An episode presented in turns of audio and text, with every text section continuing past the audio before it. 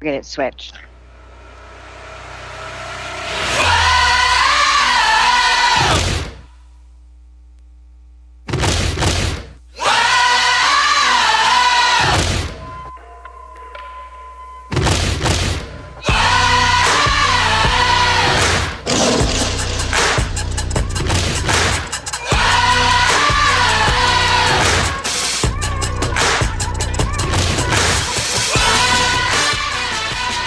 Well, good morning, you guys. It is Amanda and Baron with Kicking Cancer Cares, and we are at an event, aren't we? This is so fun.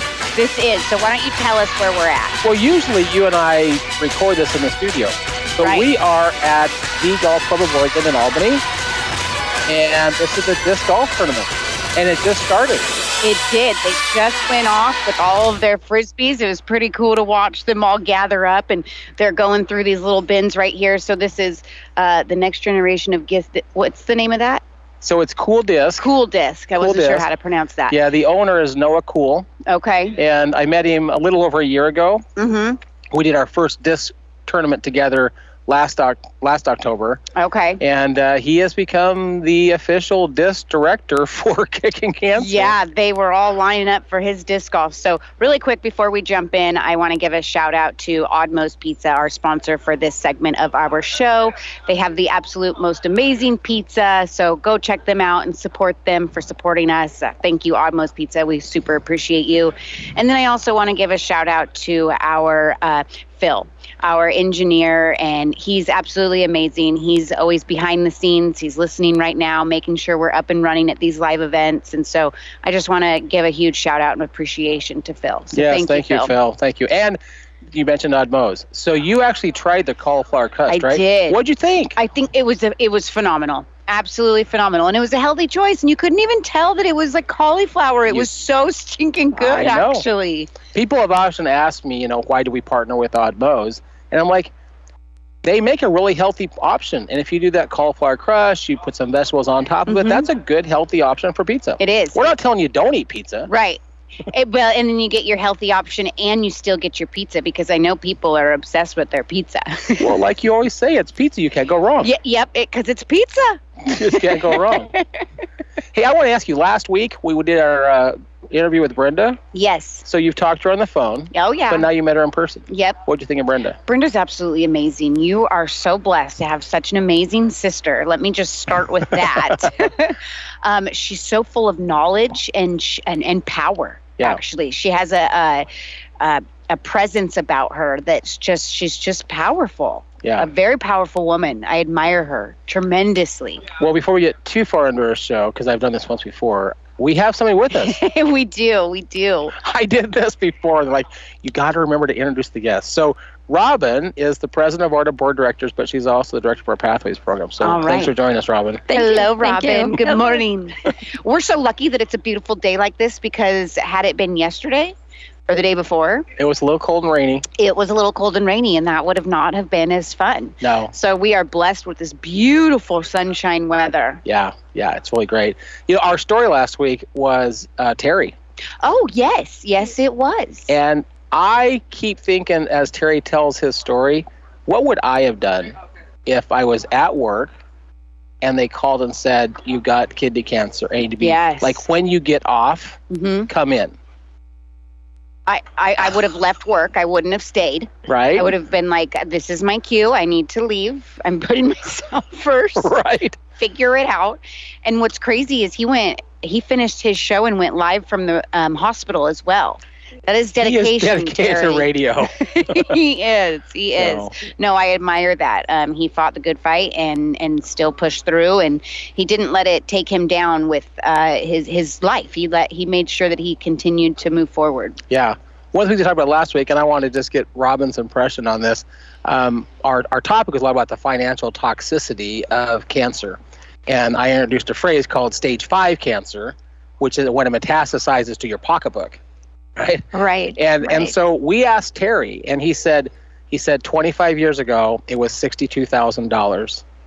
So what was the financial impact for you? Because you're a cancer survivor. Yes. Yes.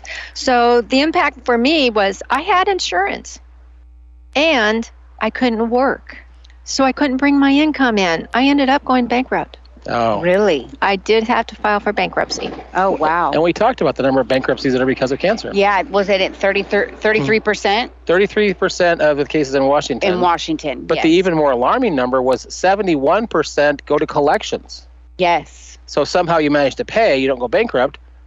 And yeah, and that affects your whole life when you start going to collections because I do a lot of financial coaching. hmm And um, yeah, you know, I have to work, help people work through it. I have all kinds of information for them to work through it, eh, but it's a journey. Yeah, absolutely. I know we were comparing um, Terry how he had it was sixty three thousand back then, and it's over doubled for what it would be today. In yeah, I today's think you said it was world. 130,000. I think it was 130,000 that I had to go through. Now, granted, I Wow. did have insurance. I am I was employed, but I could not bring in all of the extra income that I was making Right. at that point. Yeah, absolutely. That'd be terrifying. That'd be that'd be a that'd be a huge burden to put on your shoulders. Huge for- burden. What do you do? How do you? Yeah. Right. I That's- had two kids. One was in college and one's trying one is on the autism spectrum and he was trying to help out. Um so Bless that his stressed Oh, Yeah. that really stressed him out too. absolutely. How Yeah. could it not? Yeah.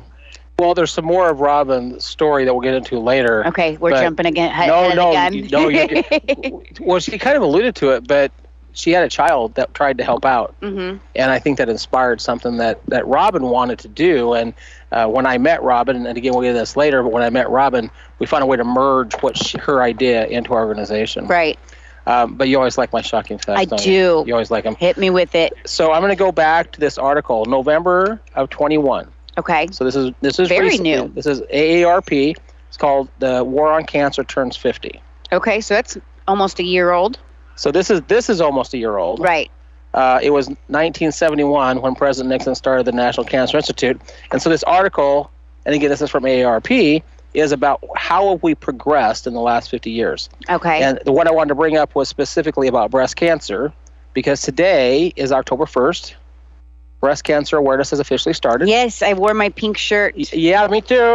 Me too. oh, I've real got- men wear pink. Yes, I, and I'm going to announce that right now. Uh, For the rest of this month, I'm encouraging men to wear pink. Yes, Real men please wear- do. Wear your pink. And, and Absolutely. Robin's a breast cancer survivor. So Congratulations. within this, it says in 1975, there was a 75.3% chance of surviving Mhm. breast cancer. In 2013, it had gone up to 91.8. right. I checked, now it's at 96. Okay. So the survival rate has gone way up. That's amazing. But then it- the notation says it remains the most common form of cancer in the United States. Jeez. So in my mind, I'm thinking we're doing a better job of helping these women who get cancer, breast cancer survive, but we're not slowing down breast cancer. Right. So my brain's going, why? Mm-hmm. Why? Yeah. Why? So another chart over here, and this is this is where I'm going to shock you. Okay. Okay. So in 1971, there were eight cancer drugs available. Okay. In 2021, there are now 641 Oh my. cancer drugs available. Whoa. What's wrong with the other 599 that they have to make so many others? There's a lot of cancer drugs available. Holy smokes. So over the last 50 years, we've come up with 633 new drugs to deal with cancer.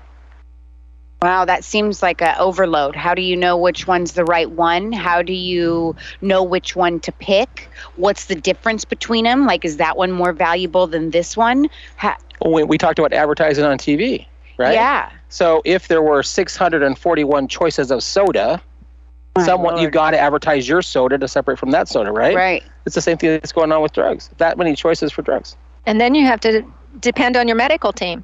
Your Yeah, medical team is your your heartbeat. because that's not your area of expertise. Right. So you leave it in their hands to and make I that and I choice. brought all these these drugs up, and my medical team said, "This is the way we work. It Mhm. works perfectly. Let's follow our program." Oh Okay.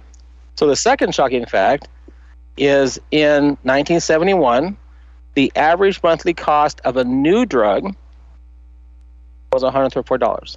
Okay. in 2021, the average monthly cost of your cancer drugs is $14,580. Whoa.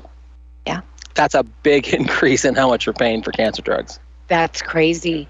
And in 1971, Hold on. Very rarely do people even make no. th- There's more people that don't make that a month than that do. So for people to be able to afford something like that when they're going through a hard time and not being able to work like you want, I don't to- know a lot of people that make Me $14,508 neither. a month. i I'm not even close. No. Not, no, me neither. and I and I I venture to guess if we combine all three of our incomes, I'm Right. not sure we make that much money in a month, But right? it's like, ha- but and then that's that's just the cancer drug. That's not your rent, your utilities, No. your groceries, The other your components, of- gas. yeah. Whoa, So the average, and I'll I'll repeat this. that's setting up for failure. oh, yeah. that's why we file for bankruptcy. Unreal. So the average monthly cost of a new cancer drug in 2021 was fourteen thousand five hundred and eighty dollars, wow. and the source of that information is the National Cancer Institute. Okay. So in 1971, the National A- Cancer Institute's annual budget was 230 million dollars. Now this is a federal Jeez. federal federal agency, Okay. right? But their average budget now is 6.5 billion dollars. Whoa. Wow. That's a lot of money we're giving to that one agency. A and what are they lot doing? of What are money. they doing? They're just creating more drugs to be able to charge you more money, and more R and D, and more research. It, it's all to, and it's like for six for over six hundred medications to be out there for one cancer. You're not in the best interest of the person at that point. Right. Well, we can get more to this in another show. Sorry. No, you're good. You're good. In another show, I'll bring this back because I, I get the, I get the information for you. Okay. Um, but if I remember correctly, there was like 16 studies that were done on cancers, and 13 of those studies were funded by pharmaceuticals. I bet. So if a pharmaceutical is funding the study, then what do they want that study to say? Right. Right. Right. Right. Yeah. Yeah. So we talk correlation causation. Yep. There's a definite correlation here between the cost and who's funding the cost. Right. Am I going to point fingers at somebody directly? No, because I can't prove that you're doing it. But Right. oh my gosh, this is out of control. That is. That's not fair. no. That's not fair. That's that's taking people's that's taking people's kindness and weakness and Right. and using it to their advantage. And none of those studies really go for the prevention right. of it. Yeah, That's all. which is very frustrating. Right. Well, there's no money in prevention. Of course not. Well, and, and Robin leads into this last quote really well because this last quote, I'm not going to say his last name. It's Greek. I'll slaughter his last name. but his first name is Nicholas, and he's the professor of oncology and pathology at the John Hopkins University of School of Medicine. Okay. Kind of some good credentials, right? Right. Right. So the direct quote says the best way to decrease cancer's lethality is by not getting it at all. hmm And that's what kicking cancer's about. I mean, yeah. we're here to teach you how to hopefully not get cancer. Yeah.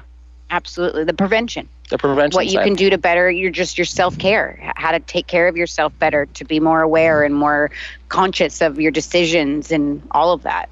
You've definitely done that to me. Good. which is then turned into each, each one teach one, each one right? teach one. That's my goal. Right. And so then I onto my husband and so forth, and Yeah, I I heard this phrase and I've tried to use it. Save yourself, then each one teach one, Mhm. and Yes. we can slowly make a difference. Yeah. Right. hmm So I'm gonna go back to a book that I brought in before. okay, It's called the Cancer Prevention Diet. And again, I'm not gonna say this guy's name because I'll slaughter. It's a Japanese name, but but he wrote this book in 1993.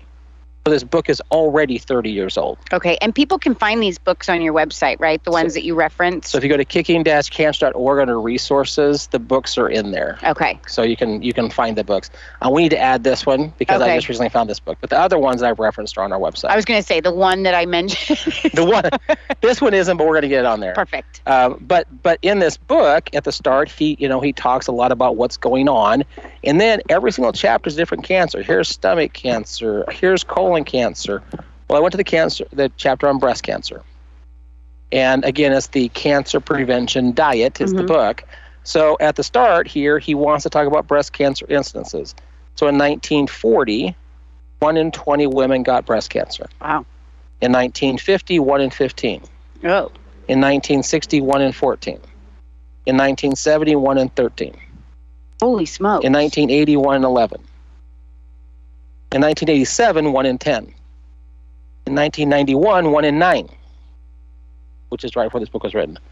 So in 1940, one in 20 women got, but by 1991, one in nine. So what are we now? One and two? No, it's actually one in eight. We have kind of stabilized, Okay, geez. but we're not making pro. In 30 years since this book was written, we're not making progress. Right, right. right? So because it was 91, it says in 1991, the General Accounting Office at the U.S. government reported to Congress that there has been no progress in the prevention of breast cancer or reducing the death rate from the disease in the last 20 years. Wow. So we start the National Cancer Institute in 1971. In 1991, 20 years later, they said to the government, "We're not making progress Yeah. on breast cancer." What's going on? So they kind of started holding the government accountable. Mm-hmm. Um, what I find intriguing is because this guy is a doctor, he's going to break down for you how breast cancer forms. Okay. So he says if we continue to eat poorly after a long period of time, we eventually exhaust the body's ability to discharge excess waste and toxins. We can, um this could be serious if an underlying layer of fat has developed under the skin, which prevents discharge towards the surface of the body. Repeated overconsumption of milk, cheese, and other dairy products, eggs, meat, poultry, and fatty, oily, or greasy fried foods brings about this stage Okay. you're looking a little shocked again.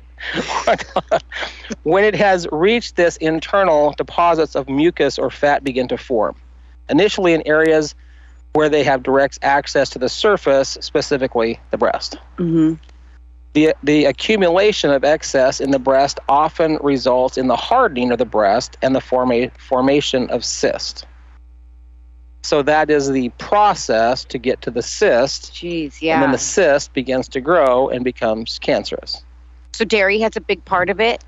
Uh, yeah, so he says overconsumption of milk, What do you mean? cheese, other dairy products. I can't get ri- cheese. It- I love cheese. no, I love cheese I, too. I have a cheese obsession. Like, Like I truly. hate reading this stuff because I'm like I like cheese. cheese is life, though. but you don't have to give it up. You just have to portion it.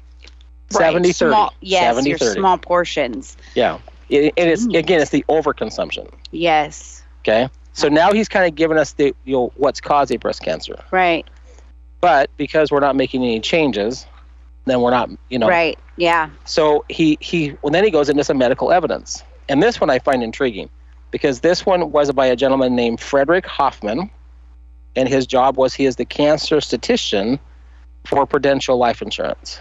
Okay. So his job is to take statistics to Prudential Life to create whatever that insurance rate is going to be if you have cancer. okay, Make sense? yeah, yeah, But in 1923, 100 years ago, right, he he went to um, the Belgium Cancer Congress, okay. some convention they were having in Belgium, Mm-hmm. and he said he noticed two things. There was a group of people in Bolivia and Peru where there was a very low breast cancer rate. Okay, So he went to the United States and he found the same thing with the Navajo and Zuni Indians of Arizona and New Mexico.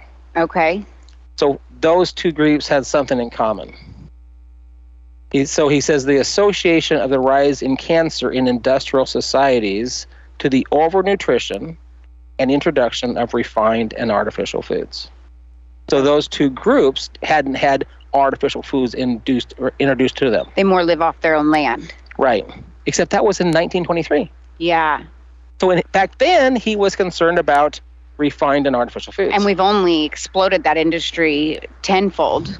it gotten way worse. Oh, yeah, So now I'm going to jump you ahead 50 years. okay, 1976, they did a study showing the relationship of diet and breast cancer specifically with 40 countries. okay, And they found that high intake of refined sugar was associated with increased incidence of breast cancer.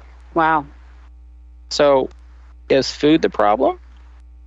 Very possibly. Right. Oh, I would imagine that it has a huge portion uh, to do with it. Yeah. So, 1976 was that last one? hmm 40 countries, big study. So in 1976, there was a concern of the health food that began echoing through Congress here in the United States. And there was a report done called the Dietary Goals of the United States. Okay. It was a Senate Selection Committee on Nutrition and Human Needs. and they listed cancer as one of the six major diseases associated with improper nutrition. Really? Guess what? What? That report was never released Really? because the cattle, hog, poultry, egg, That's right. refined salt, and sugar industries all condemned that report. That's crazy. So we could have changed our food system in 76, right. but we didn't. Instead, it just got worse. So, my theory as to why breast cancer survival is getting better is because we've got 600 drugs to choose from. Yeah. And why is it still the number one? Because we're not changing our food system. Mm-hmm. And these women are consuming, and, and we're consuming refined foods more than we ever did. Yeah. Now you can't say just women No. because it's men too.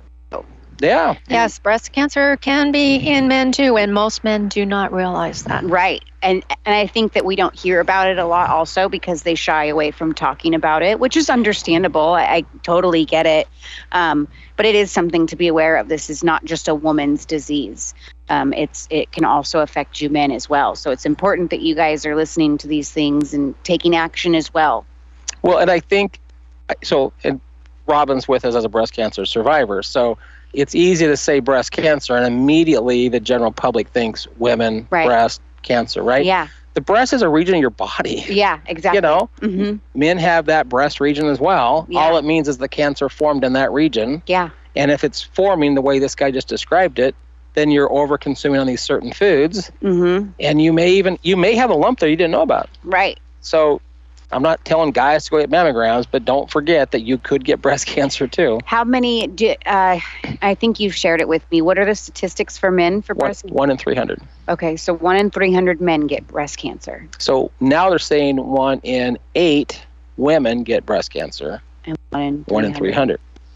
So Wow, men are one still in getting eight it. is very high. It is. That is very high. That's that's huge. wow. You know, I mean, I think again, this event we're at right now. I think if you went through our little vendors that are here and the volunteers that are helping, there's probably eight of you ladies here. oh, yeah.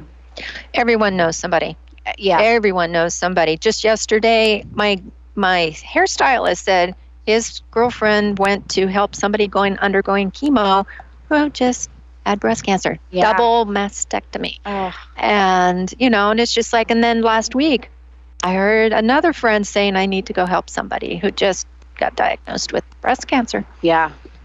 It's sad. It, it, it, I think cancer in general is, it affects so many people that everybody knows somebody with some type of cancer story, whether it's survival or not, or just being diagnosed. And it's, it takes a hold of people for sure. And it's Yeah. m- more uh, out there than we realize, more common. Yes. I, I remember it was 2018 when I started this um, idea, and it you know has transformed into an uh, an organization. But when I first started the idea, and I was going around talking to groups, I was in front of a group of about 60 people, and I was you know, I was trying to tell them what I was doing, and so I was just trying to find some way to bring attention to it. And I and I said a, s- a s- question that I've, I've chosen to rephrase because it's too hard for me to see the impact of that question. Right. But I looked at Chris and said, How many of you in this room know somebody affected by cancer? And it felt like every hand went up. Oh, I'm sure. Right? hmm And for me, looking at that crowd, that was really emotionally hard. I bet. It was hard to gain my composure realizing I started something that affects everybody. Yeah. You No. probably didn't expect oh, everybody I, to raise no, their hand. I didn't, you know. And if I'd have said, How many of you know somebody affected by diabetes? How many know affected somebody by high blood pressure? You know, how many know uh, Alzheimer's? Not every hand would have gone up. right. I mean, people know people with diabetes, but like Robin said, like everybody knows somebody hmm because this is so rampant anymore. It is, and that's why it's important to. So, thank you for sharing everything that you do with me. I'm on Juice Plus now because I know I don't get my fruits and vegetables and Yeah. all of that good stuff. And Well, just hopefully we can make a change with Terry too. yes, Terry, if you're listening, take your Juice Plus.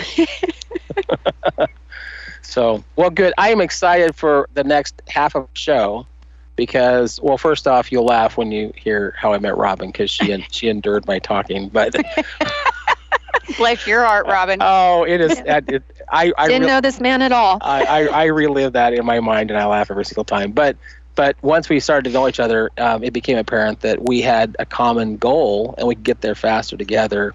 COVID didn't help. No.